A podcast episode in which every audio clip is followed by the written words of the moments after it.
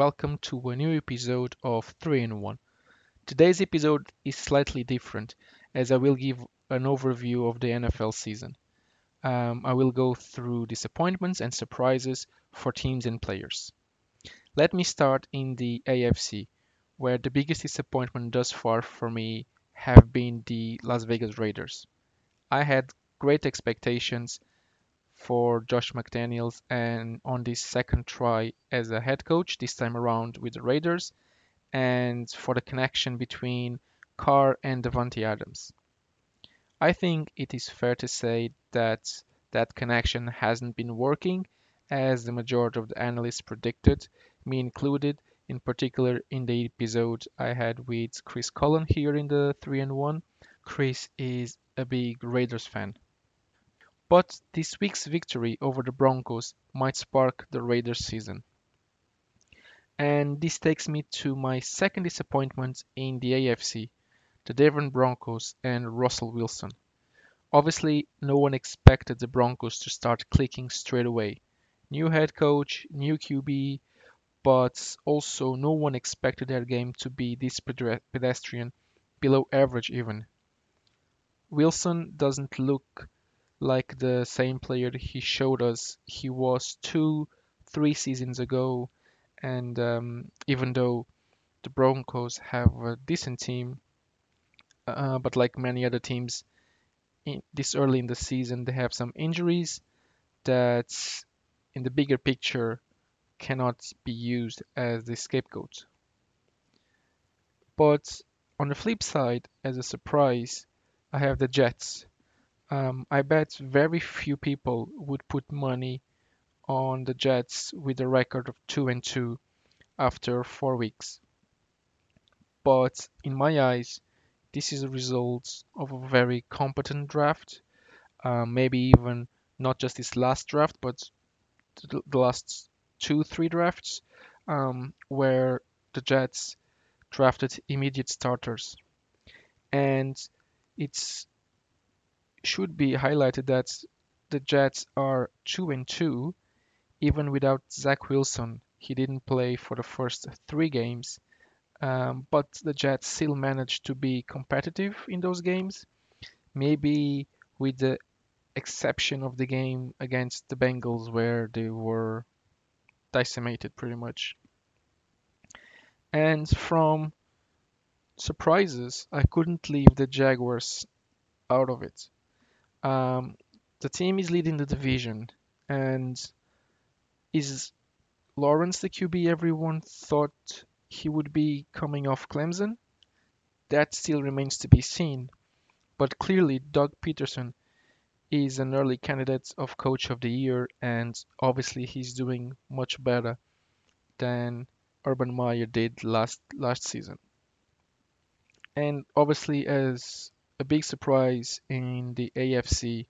I, I couldn't leave the Dolphins um, without a remark here, uh, where Tua, Waddle, and Hill connection being very efficient since week one, but now without Tua remains to be seen for how long he'll be out.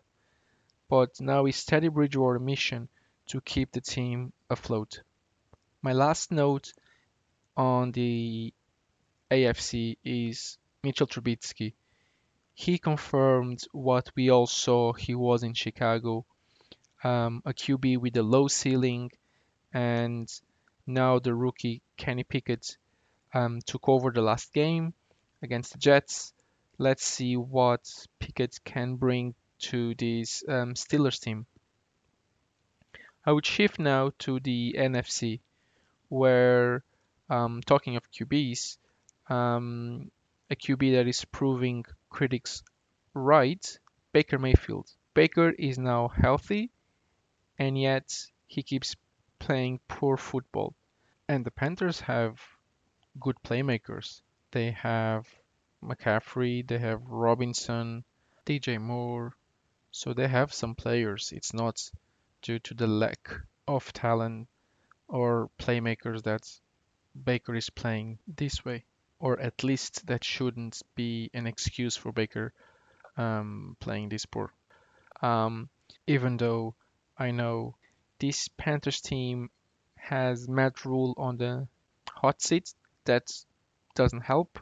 Um, but I, I think it's fair to say that Matt Rhule is on the hot seat, in particular with a coach like Sean Payton expressing for more than once his willingness to take over, and I quote, the right team and the right situation to be back coaching.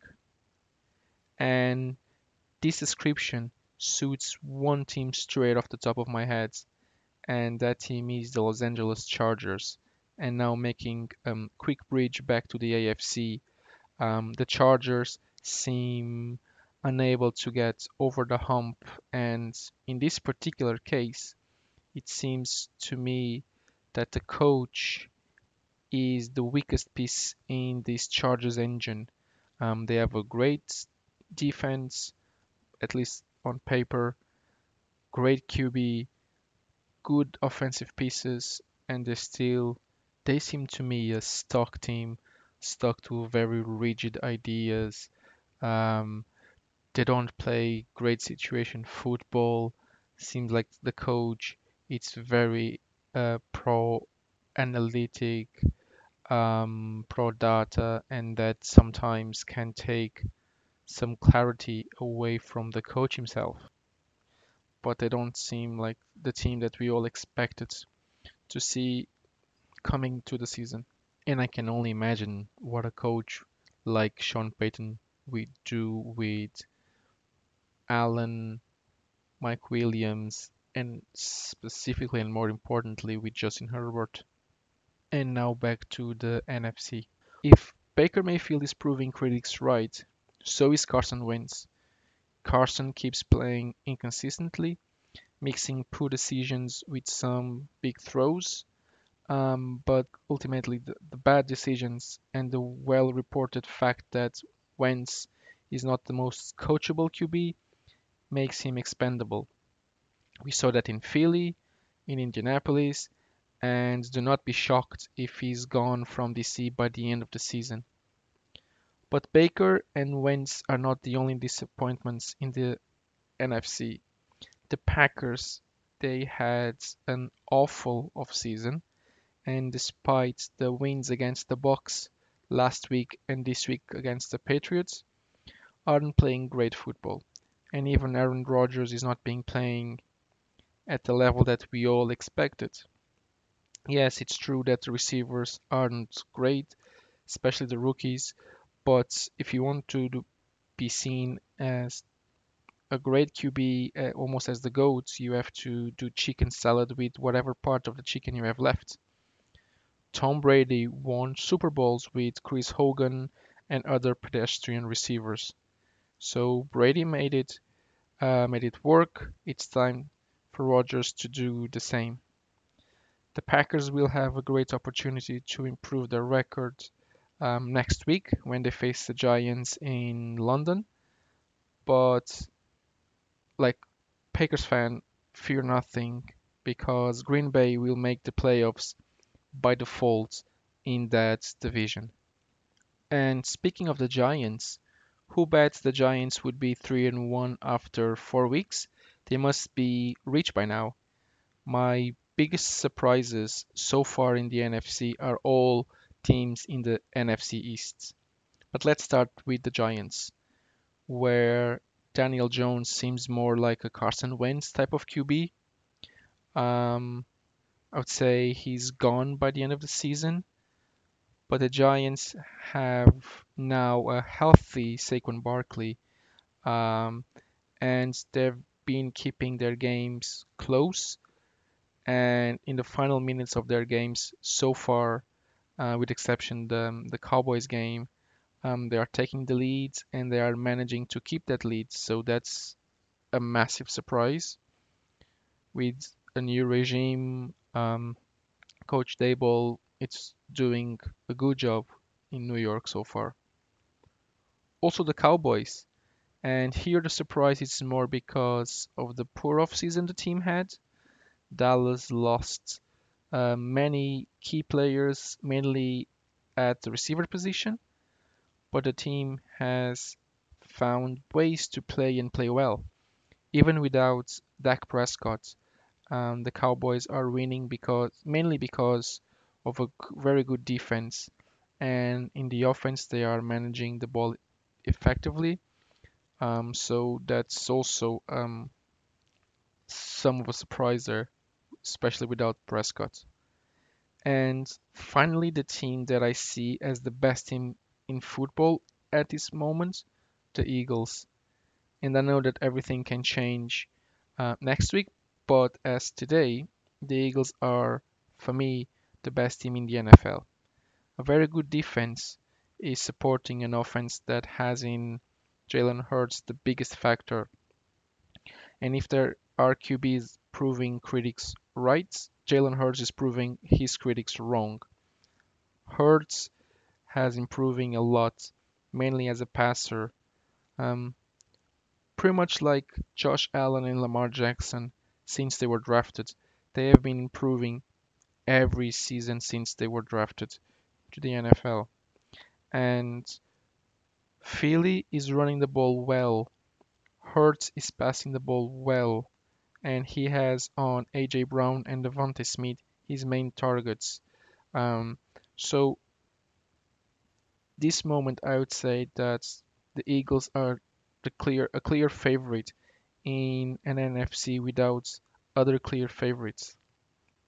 And Jalen Hurts still is very effective when he runs the ball. Um, I think I'm not wrong in saying that at the moment he leads the league in rushing t- touchdowns. Um, so that also like makes the Eagles more unpredictable. But 49ers, Bucs, Rams have yet to be consistent. Um, to be seen as clear favorites in a wide open conference um, in the NFC. And I don't want to make this too long. Um, this is my overview of the season with four weeks in. Let's see how the rest of the season plays out and talk to you all next week, hopefully with a guest. Chega assim ao fim mais um episódio do 3 de 1. A música de introdução foi composta pelo Robin Garren, a música final pelo Vasco Franco e o grafismo é da autoria do Diogo Martins. Para a semana voltamos com um novo convidado, mas até lá, tenham todos uma boa semana.